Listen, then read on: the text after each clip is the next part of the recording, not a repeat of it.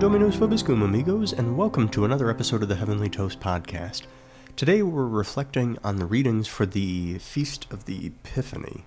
So the Epiphany is uh, the manifestation of Jesus as the Messiah of Israel, Son of God and Savior of the world. That's a quote from the Catechism of the Catholic Church.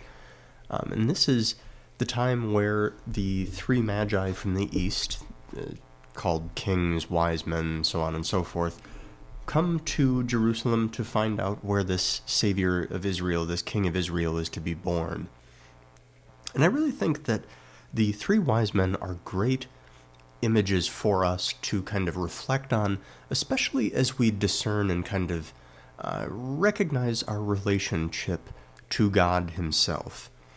Um, a lot of times we have a tendency to rely on our own strength in today's culture, we are pretty individualistic. Where there's very much an attitude of like, well, I can do it because of X, Y, and Z. You know, I'm this strong person and I can do it of my own will, of my own skill, and everything like that.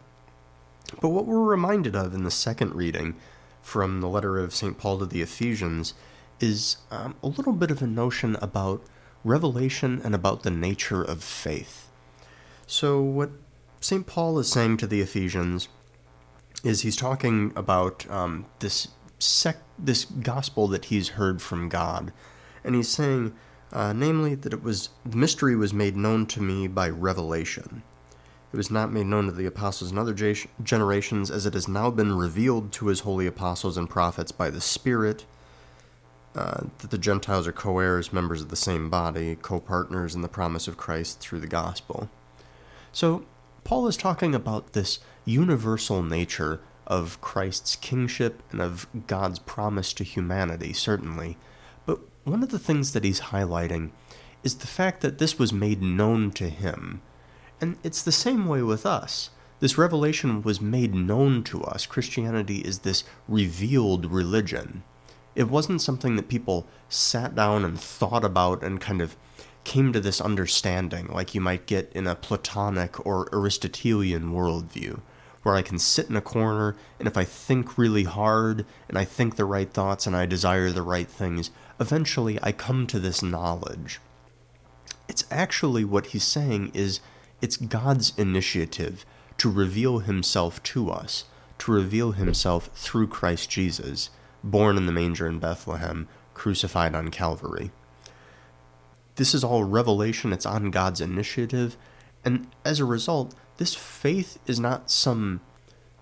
It's a theological virtue that we must put into practice, but it's not primarily a virtue of our initiative. It's not simply something that, you know, if I go off into a cave for years and I, you know, I fast, you know, on bread and water for months, that eventually I will have faith. Those things can certainly help bolster our faith, but faith is primarily an action on God's part, and our response to that action on God's part is what makes the virtue of faith truly come alive in us.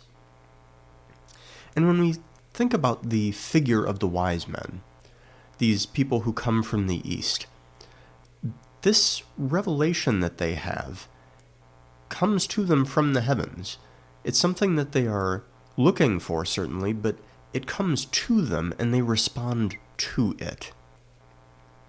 This is something that I think is really important to us as we discern whether it's, you know, priesthood, religious life, marriage, you know, what our vocation in life is, or even just in the small decisions of everyday life. In that I think that there's this real self reliance that we have a tendency to have where it's like, man, I'm going to bull in a china shop this. I'm just going to think really hard. I'm going to pray really hard. And boom, I'm going to be able to be this superstar saint dude. And I really think that this story that we have in Matthew's gospel about these wise men coming from the east kind of disabuses us of that notion. So, what happens here? The wise men see this star. They, saw, they see the star at its rising, and they go out and they set out on a long journey to Jerusalem.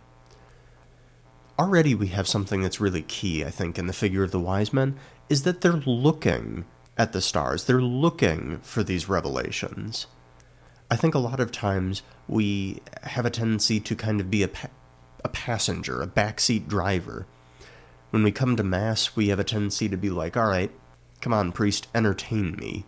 And I think that that's totally the wrong attitude to have. There should be a watchful expectation, not only at Mass, but also in our prayer lives, that we're expecting that we will meet God there. When the wise men arrive in Jerusalem, it's the same thing. They have this expectation that they're going to be able to find this newborn king of Israel and that he has been born. They come in to Jerusalem and they don't say, well, hey, you know, I kind of I had this vague idea that, you know, maybe there was going to be somebody born. No, they say, Where is the newborn king of the Jews? We saw the star at his rising. We've come to do him homage. There's no doubt there. They came expecting that they would meet Jesus. And that expectation arises from this hopeful watchfulness that they had. They were looking out into the stars. Contrast that with the reaction of Herod and the court there. They are taken aback, they're surprised, they are greatly troubled, and all Jerusalem with him. Why is that? Because they weren't really expecting and watching for these things. They were their hearts were weighed down with the anxieties of daily life, to use another biblical term. They weren't watchful, they weren't hopeful, they weren't faith filled, they weren't seeking that revelation actively like the Magi were. So, in all of this, I think that we have a great lesson for how we are to discern and in how we are to come into our lives of prayer. It's to be great hope and great expectation that we will meet God in our prayer, and that maybe He won't match our match us move for move. Maybe we won't, you know, maybe we'll be surprised by what God has to tell us. I doubt that on this path from Persia to Jerusalem that everything was, you know, all hunky dory and that everything was perfect and that they knew exactly what was going to happen. That's a long trip, and it's pretty evident that, you know, they're not going to see this star constantly. Maybe there's going to be moments of doubt in there. Maybe there's going to be times where we're not sure quite where to go. But the underlying message, I think, there is that when we have this hopeful, watchful expectation, we will arrive where God calls us to be, where God asks us to be, and where He puts us. I think that that's so, so critical to bring that mindset to prayer. Because if we come to prayer thinking, you know, oh, maybe God will, you know, come down to my lowliness and might answer my questions and might have a plan for my life, I think that we're approaching him in the wrong way at that point.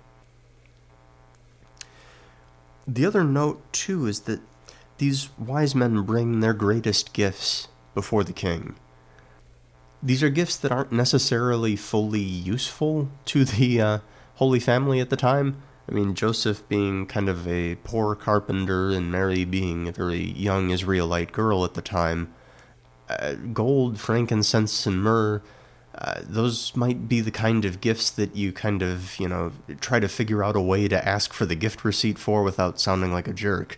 I mean, those aren't immediately useful to a young family in this situation these gifts, maybe they don't fully make sense at the time, but they're offered freely and they are used to show who Jesus is.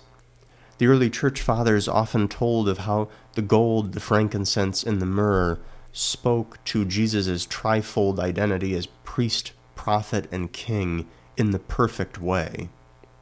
That they show forth this glory of the Lord in myriad ways. They have different lenses through which they're showing the mission of Jesus. And so with us, we bring what we have before the Lord, and when we bring it in sincerity, we can be confident that God will do great things with the gifts that He's given us if we truly give them back to Him wholeheartedly.